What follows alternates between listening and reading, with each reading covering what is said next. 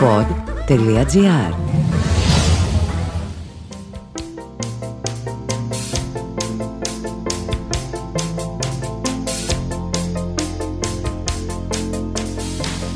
Ακούτε το Home Studio με τον Δημήτρη Μπάρμπα. Το Home Studio είναι ένα μουσικό podcast που βλέπει πολύ τηλεόραση και κινηματογράφο που ψάχνει για εσάς αγωνιστές, δευτεραγωνιστές και πρωταγωνιστές ολόκληρης της μουσικής ιστορίας σε παραγωγή του pod.gr.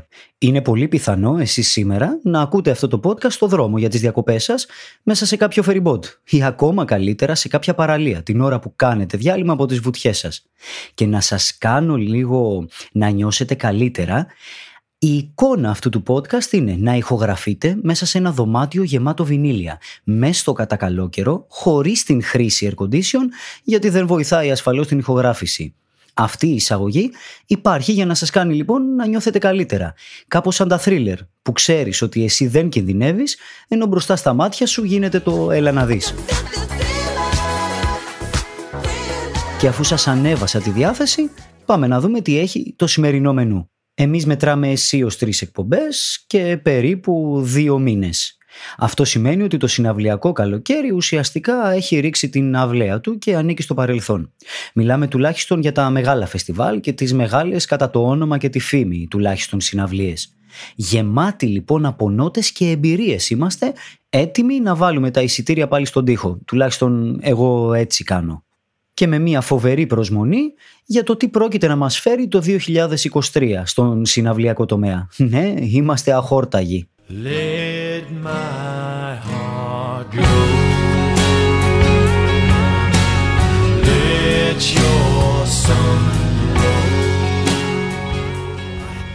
Η αυλαία έπεσε με δύο βασικά γεγονότα. Iron Maiden στο ΆΚΑ να διχάζουν το κοινό με μια επιθετική διάθεση του τραγουδιστή τους Bruce Dickinson προς όσους άναψαν καπνογόνα και με την τελευταία μέρα του Release Festival να θέλει του Slipknot αυτούς τους κυρίους με τις μάσκες να αφήνουν πίσω τους κρατήρα μέχρι το κέντρο της γης. Με την καλή έννοια πάντα.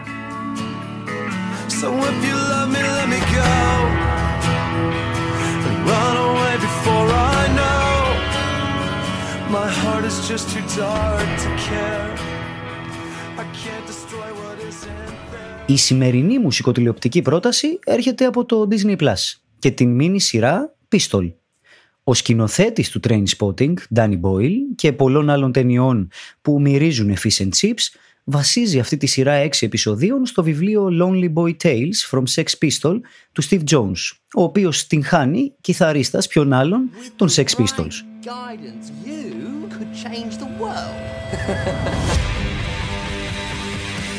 Ladies and gentlemen, Sex Pistols. Με ευκαιρία την αναφορά σε αυτή την επιδραστική μπάντα για το punk αλλά και όλη τη μουσική ιστορία, ο Danny Boyle κάνει αναφορές σε όλη την αντίστοιχη περίοδο στη Βρετανία, στα τέλη των 60s και τα 70s, αλλά και σε ολόκληρη την Ευρώπη. Μια σειρά που δαιμονοποιεί τους ήρωες του τότε παρελθόντος, όπως ήταν οι Floyd, οι Yes, οι Genesis, και βάζει σε ένα βάθρο θεότητας και νεοτερισμού τον David Bowie, τους New York Dolls, τον Iggy Pop και όσους μίλησαν για απελευθέρωση αλλά και απλοποίηση της μουσικής.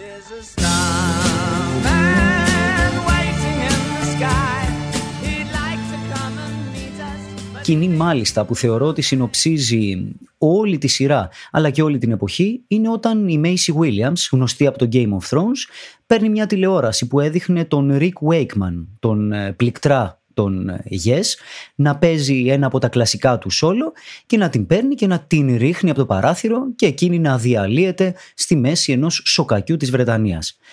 Κάπως έτσι οι Sex Pistols έφεραν μια επανάσταση και κοινωνική αλλά και μουσική, όχι μόνο στη Βρετανία αλλά και σε ολόκληρο τον κόσμο. Επιθετική νεότητα, συνθήκες διαβίωσης, όνειρα, ναρκωτικά, ψυχεδέλεια και μια αντίδραση στο κατεστημένο που έμελε να κλονίσεις στη θέμελα όλη την κοινωνία της Βρετανίας με αποτέλεσμα ασφαλώς να κινηθούν ακόμα πιο σκληρές καταστάσεις αργότερα, στη δεκαετία του 80. Οι Sex Pistols μουσικά αντιπροσωπεύουν μια γενιά και μια σκηνή που ήρθε να αντιδράσει σε όλη αυτή την άκρατη επίδειξη, όπως οι ίδιοι έλεγαν, της μουσικής των 70s και των 60s. Χαρακτηριστική η σκηνή, επίσης, όπου ο Τζόνι Ρότεν, τραγουδιστής των Sex Pistols, όταν κάνει την οντισιόν του στην πάντα, φοράει ένα μπλουζάκι που λέει «Μισό του Pink Floyd». Εκεί, δεν θα σας το κρύψω, μου ήρθε να σταματήσω να παρακολουθώ τη σειρά. Άντεξα, συνέχισα και μάλλον κέρδισα.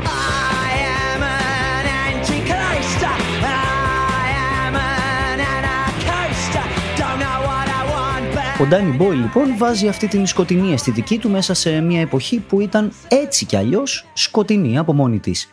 Η γέννηση ενός ολόκληρου ιδιώματος μέσα σε ένα βιομηχανικό περιβάλλον. Αφού δείτε λοιπόν το Pistol, μπορείτε να δείτε και μια άλλη οπτική μέσα από την ταινία Control που αφορά στους Joy Division. Θα μιλήσουμε εκτενώς σε άλλο επεισόδιο. Και αφού μιλήσαμε για τους Sex Pistols και τη δεκαετία του 70, για πάμε ένα κλικ πιο πριν και ασφαλώς στην βάση ουσιαστικά όλης της σύγχρονης pop μουσικής. Δεν είναι άλλη από τους Beatles. Και μάλιστα μια ιστορία για το τέλος των ίδιων αλλά και μιας ολόκληρης εποχής. Το Let It Be. Μετά τη δημιουργία του εξαιρετικού White Album, οι Beatles μπήκαν να γράψουν τον διάδοχό του το 1969. Ξεκίνησαν οι ηχογραφήσεις και βγήκαν και τα πρώτα συγκλάκια, με το Get Back και το Don't Let Me Down ε, να προλογίζουν ένα όπως αναμενόταν ακόμα εκπληκτικό άλμπουμ των Beatles. Τα Get Back Sessions όπως ονομάστηκαν ήταν μια προσπάθεια των Beatles να γυρίσουν στις ρίζες τους. Έτσι λοιπόν το Γενάρη του 69 μπήκαν στα στούντιος και ξεκίνησαν πρόβες ανασύνταξης δυνάμεων με πρόφαση ένα τηλεοπτικό special που θα τους ήθελε να παίζουν όλο το καινούριο υποτιθέμενο άλμπουμ από την αρχή μέχρι το τέλος. Αυτή την φοβερή περίοδο για τους Beatles τη ζήσαμε εμείς πέρσι μέσω του αντίστοιχου ντοκιμαντέρ του Peter Jackson που έχει σκηνοθετήσει ασφαλώς και τον άρχοντα των δαχτυλιδιών. Τα πράγματα όμως ήρθαν λίγο ανάποδα. Η ποιότητα των ηχογραφήσεων δεν ήταν αυτή που αναμενόταν και τα τέσσερα σκαθάρια αποφάσισαν να αφήσουν πίσω τους αυτές τις ηχογραφήσεις και να πάρουν πάλι αγκαζέ τον George Martin για ένα καλογιαλισμένο νέο άλμπουμ που έμελε να είναι το Abbey Road.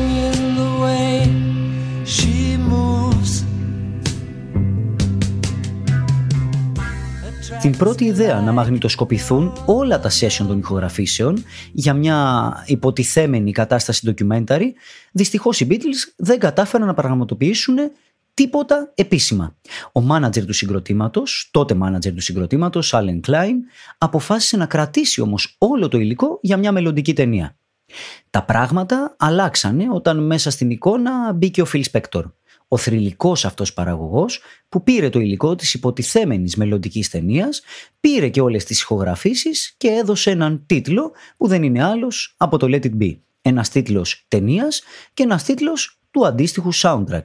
Ο λόγος της αλλαγής του τίτλου ήταν επειδή το Get Back που είχε ήδη κυκλοφορήσει ο single ένα χρόνο πριν, σύμφωνα με το Phil Spector, είχε κάνει τον κύκλο του και δεν μπορούσε να δώσει το όνομά του σε κάτι ολόφρεσκο ή τουλάχιστον σε κάτι που ήθελε ο Spector να περάσει σαν φρέσκο στην αγορά. Και εκεί έρχεται η ιδέα του Paul McCartney Όταν ολοκληρώθηκε λοιπόν το White Album, για την προώθηση αυτού, ο Πολ ήθελε να γίνει ένα live σε ένα τοπικό live stage στο Roundhouse στο Λονδίνο και μάλιστα η εμφάνιση να μαγνητοσκοπηθεί για την τηλεόραση. Στην πορεία όμως αυτού του project τελικά καταλάβανε ότι ο συγκεκριμένος τόπος δεν θα μπορούσε να τους χωρέσει με τίποτα. Δεν θα ήταν με τίποτα ιδανικός σε μια τέτοια κατάσταση. Πέσανε και άλλες προτάσεις όπως ήταν και το πρώτο live stage που έκανε γνωστούς τους Beatles που ήταν το Cavern Club. Ο Μακάρτνεϊ, εντυπωσιασμένος από τα του Ickenham Studios όμως, τα οποία δεν ήταν διαθέσιμα για ένα τέτοιο project, προσπάθησε να βρει τον χρόνο για να συμβεί αυτό που είχε στο κεφάλι του. Να γίνει μια ολόκληρη μαγνητοσκόπηση και των προβών και να ολοκληρωθεί με ένα live στον ίδιο χώρο.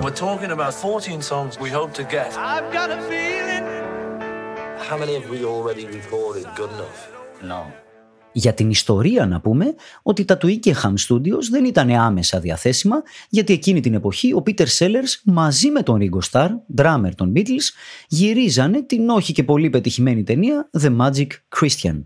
Τα σκαθάρια λοιπόν έχοντας πολύ όρεξη για δουλειά Not και καινούρια τραγούδια ξεκίνησαν τη μαγνητοσκόπηση αλλά και την ηχογράφηση ενός υλικού που ακόμα ήταν αδούλευτο. Το αποτέλεσμα ήταν τουλάχιστον καταστροφικό και οικονομικά και καλλιτεχνικά. 475 μπομπίνες χρησιμοποιήθηκαν για να καταγράψουν τους Beatles απλά να περνάνε καλά στο στούντιο και να κάνουν χαβαλέ. Now we're take the Beatles, I'll be quiet. Oh, you recording our conversation?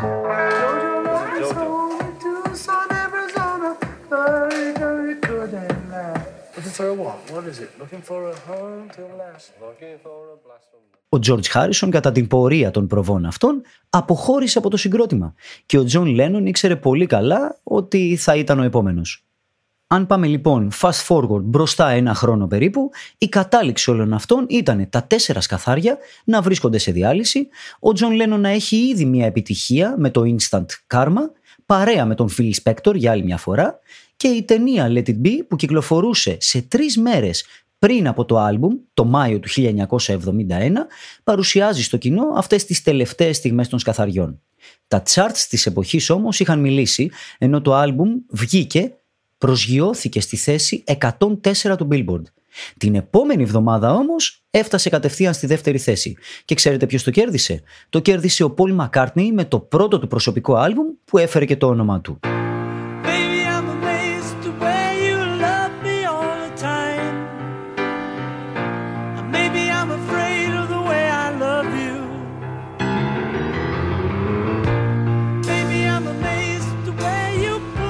Το Abbey Road που είχε κυκλοφορήσει λίγους μήνες πριν, το Σεπτέμβρη του 69, θεωρήθηκε από όλους ένα κορυφαίο άλμπουμ, ίσως και το καλύτερο των Beatles. Ο κόσμος ακόμα δεν το είχε χωνέψει όμως και τα γεγονότα έτρεχαν πολύ πολύ πολύ γρήγορα. Ένα από τα μεγάλα μυστήρια λοιπόν της μουσικής ιστορίας είναι πώς γίνεται όταν έχει κυκλοφορήσει ένα άλμπουμ σαν το Abbey Road με κάποια από τα σπουδαιότερα τραγούδια που έχουν γραφτεί ποτέ να το ξεπεράσεις ή να το ισοφαρίσεις και μάλιστα να μπεις σε μια διαδικασία να δημιουργήσεις κάτι καινούριο και να καταφέρεις ουσιαστικά να δημιουργήσεις δύο τελευταία ή αν θέλετε δύο προτελευταία άλμπουμς. Το Let It Be σε καμία περίπτωση δεν έφτασε να γίνει αντάξιο των προκατόχων του, δηλαδή του Abbey Road και του White Album, ούτε στα charts αλλά ούτε και στις πωλήσεις. Το 2003 μάλιστα έγινε μια προσπάθεια να απογυμνωθεί το Let It Be από την παραγωγή του Phil Spector που θεωρείται ότι τότε το είχε θάψει αρκετά. Βασικότατο single μέσα από το Let It Be δεν είναι άλλο από το Let It Be. Ίσως ο πρώτος από τα σκαθάρια που αντιλήφθηκε τις μεγάλες δυσκολίες που αντιμετώπιζε η μπάντα και το αδιέξοδο ίσως που θα οδηγούσε και στο τέλος της ήταν ο Πολ Μακάρτνι. Όπως δηλώνει και ο ίδιος αργότερα, το συγκρότημα είχε πάψει πια να έχει ένα ενωμένο όραμα για το μέλλον του. You, who broke it up? John. John did. Yeah. And he tried to pin it all on you. No, I don't think anyone tried to pin it on you. It just came out that way. Uh, that's a long story. But there was a meeting where John came in and said, hey guys, I'm leaving the group. Αρκετά χρόνια πριν, το 1956, ο Πολ Μακάρτνι είχε χάσει τη μητέρα του από καρκίνο. Κάποιες από τις τελευταίες της λέξεις ήταν ότι τη στεναχωρούσε που δεν θα δει τα παιδιά της να μεγαλώνουν. 13 ολόκληρα χρόνια μετά, ο Μακάρτνεϊ είδε σε όνειρο τη μητέρα του να του λέει ότι όλα θα πάνε καλά. Και έτσι μέσα στη θολούρα του ονείρου, ο ίδιος λέει πως χρησιμοποίησε η μητέρα του τη φράση «Let it be». Όταν ξύπνησε, τα πράγματα πήραν το δρόμο τους, καθώς αυτή η φράση έμελε να είναι ο τίτλος ενός εκπληκτικού τραγουδιού και ασφαλώς και του αντίστοιχου άλμπουμ που το αγκάλιασε. Η κουβέντα αυτή της μητέρας του συσχετίστηκε ασφαλώς με τον τρόπο με τον οποίο έβλεπε ο Μακάρτνεϊ το μέλλον των Beatles. Με τον Τζον Λένον να είναι πλέον βουτηγμένος για τα καλά στις καταχρήσεις και τον ίδιο τον Μακάρτνεϊ να μην πατάει και πολύ καλά στα πόδια του. Πίστευε τότε όμως ότι όλα θα πάνε καλά Let it be. When I find myself in times of trouble, Mother Mary comes to me, speaking words of wisdom, let it be. And in my hour of darkness, she is standing right in front Ίσως το ομορφότερο τραγούδι που έγραψαν ποτέ οι Beatles και το δίδυμο, τον McCartney Lennon, είναι το The Long and Winding Road. Για όποιον έχει δει την ταινία Yesterday, εκεί που σε ένα παράλληλο σύμπαν, ας το πούμε έτσι, οι Beatles δεν υπήρξαν ποτέ, ο πρωταγωνιστής παρουσιάζει στον κόσμο για πρώτη φορά, σε έναν διαγωνισμό μάλιστα σύνθεσης με τον Ed Sheeran, το The Long and Winding Road.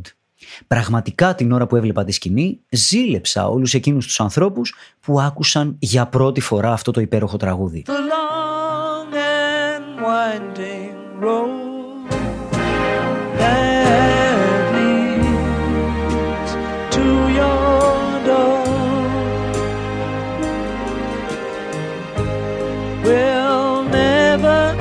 disappear.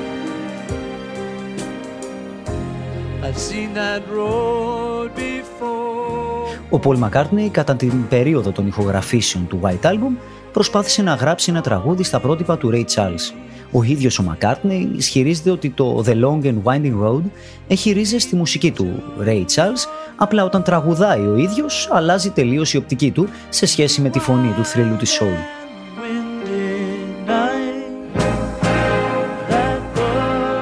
Ενώ ο Μακάρτνι είχε ολοκληρώσει τη μουσική του τραγουδιού ήδη από την εποχή του White Album, δεν είχε ολοκληρώσει όμως τους στίχους του. Κάτι το οποίο είδαμε, προσέξαμε και παρατηρήσαμε κατά το ντοκιμαντέρ του Peter Jackson, το Get Back, όπου ο ίδιος ο Μακάρτνι προσπαθεί να ολοκληρώσει το τραγούδι σε κάποια διαλύματα των υπόλοιπων προβών.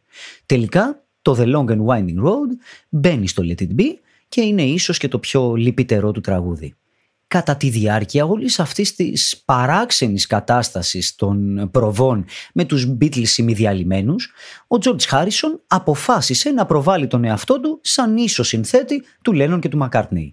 Όπως αποδείχτηκε αργότερα βέβαια, μετά τους Beatles, στο προσωπικό άλμπουμ του George Χάρισον, All Things Must Pass, πραγματικά ο ίδιος μπορεί να θεωρηθεί όχι απλά άξιος συνθέτης τραγουδιών, αλλά ένας από τους κορυφαίους συνθέτες τραγουδιών της ιστορίας. Άρα κάπου ίσως και του Μακάρτνεϊ και του Λένον που έχουν τον ίδιο τίτλο. Στις πρόβες λοιπόν για το Let It Be συνέβαλε με το I, Me, Mine και το For You Blue.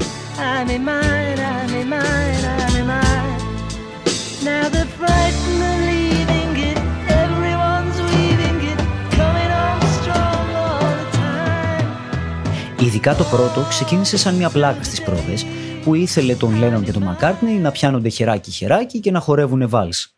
Κάπου εκεί γύρω βρίσκονταν και η Γιο Κόνο από τη μία πλευρά και η Λίντα Μακάρτνεϊ από την άλλη. Για το ρόλο που έπαιξαν οι δύο κυρίες όμως και στην διάλυση των Beatles αλλά και γενικότερα στην ψυχοσύνθεση και στα τραγούδια του Λένον Μακάρτνεϊ θα μιλήσουμε σε κάποιο άλλο επεισόδιο. And John loved strong women. Yes. His uh, mother had been a strong woman. His auntie who brought him up had been a strong woman. And bless her, but his first wife wasn't. Και πάμε στην πιο ινδική, αν θέλετε, πλευρά των Beatles. Το Across the Universe. Ίσως το καλύτερο single για πολλούς του Let It Be, Συνήθως ο Λένον, όταν το ρώταγες πώς του φάνηκε το τραγούδι που έγραψε, η απάντηση που έδινε ήταν ότι είναι άλλο ένα σκουπίδι, είναι ένα τραγούδι για να το πετάξεις, δεν σημαίνει για μένα τίποτα και πάντα το μισούσα.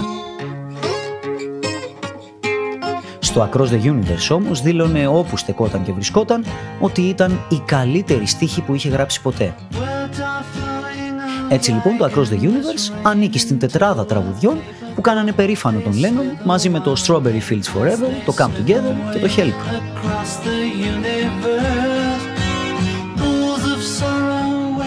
Το Across the Universe μπορεί κάποιος να το χαρακτηρίσει και σαν απόϊχο αυτής της εποχής που πέρασαν οι Beatles συνδεδεμένοι με την Ινδία και την φιλοσοφία της Γιόγκα και του Ινδουισμού. Η συνάντησή τους μάλιστα με τον Γιόγκη Μαχαρέση Μάχες άφησε να θυμόμαστε μερικές από τις πιο ενδιαφέρουσες φωτογραφίες στην ιστορία της μουσικής αλλά και μία επιρροή που οδήγησε σε ένα από τα ομορφότερα τραγούδια που γράφτηκαν ποτέ.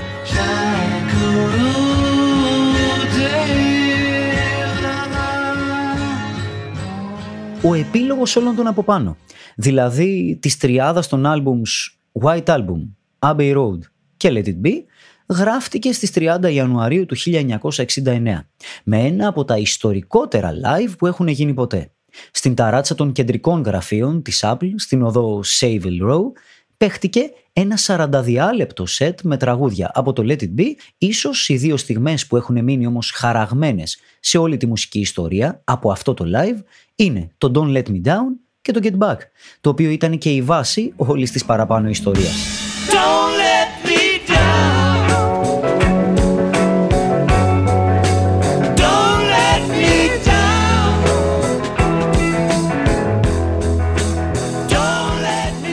Τζον Λένον μάλιστα από την κορυφή εκεί των γραφείων της Apple αστειεύτηκε με τον κόσμο που μαζεύτηκε από κάτω λίγο πριν διαλύσει το event η αστυνομία λέγοντας ότι θα ήθελα να σας ευχαριστήσω εκ μέρους μου και εκ μέρους του συγκροτήματος και ελπίζω να περάσαμε την οντισιόν. Ποιος θα μπορούσε άραγε να αρνηθεί ότι οι Beatles είναι ίσως το βασικότερο κεφάλαιο της pop κουλτούρας του 20ου αιώνα και για μένα και του 21ου. Επηρεάσανε τα πάντα. Μουσική, ντύσιμο, μόδα δηλαδή, τηλεόραση, κινηματογράφο και πραγματικά ό,τι έχει ακουμπήσει ο όρος pop κουλτούρα. Αυτή η ιστορία του τέλους τους, άλλη μια ιστορία τέλους στις εκπομπές μας, είναι πραγματικά μνημειώδης γιατί έκλεισε έναν πολύ μεγάλο κύκλο πραγμάτων αλλά άνοιξε και το δρόμο για τρεις απίστευτους σόλο καλλιτέχνες. Μακάρτνεϊ, Λένον και ασφαλώς George Harrison, ενώ ο Ringo Starr θα μπορούσαμε να πούμε ότι ακολούθησε κατά πόδας, αλλά με τον δικό του ιδιαίτερο τρόπο και στυλ. Ο Τζον Λένον και ο George Harrison μας έχουν αφήσει την κληρονομιά τους, καθώς οι ίδιοι δεν είναι ακόμα εδώ, δίπλα μας, αλλά ο Paul McCartney και ο Ringo Starr όχι απλά βρίσκονται εδώ δυνατοί, αλλά με κάθε ευκαιρία επηρεάζουν τα πράγματα. Ο Paul McCartney δεν έχει σταματήσει να δουλεύει στο στούντιο και δεν έχει σταματήσει να βγαίνει σε περιοδείες. Αν πραγματικά αυτό δεν σημαίνει ότι η ζωή ενός ανθρώπου είναι η ίδια η μουσική, ε, τότε δεν μπορώ να βρω κάτι άλλο για να σας πείσω. Για όσους βρίσκονται ακόμα εδώ, μετά το White Album, το Abbey Road και το Let It Be, ήταν το Home Studio με τον Δημήτρη Μπάρμπα. Το Home Studio είναι ένα μουσικό podcast σε παραγωγή του pod.gr. Κάνουμε follow το Home Studio για να μην χάσουμε καμία εκπομπή. Χτυπάμε και το καμπανάκι, κάνουμε και ένα rating, βάζουμε και τη βαθμολογία μας. Περιμένετε, σας έχω και άλλη δουλειά. Ακολουθούμε τα social media του pod.gr και ασφαλώς και εμού του ιδίου που θα με βρείτε με το εγωιστικό παύλα σαφές mrmusic.gr σε όλα τα social media που έχετε στο κινητό σας. Τα λέμε στο επόμενο μας ταξίδι.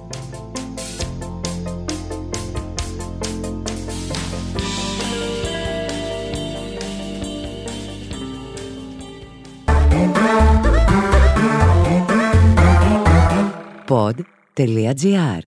Το καλό να ακούγεται.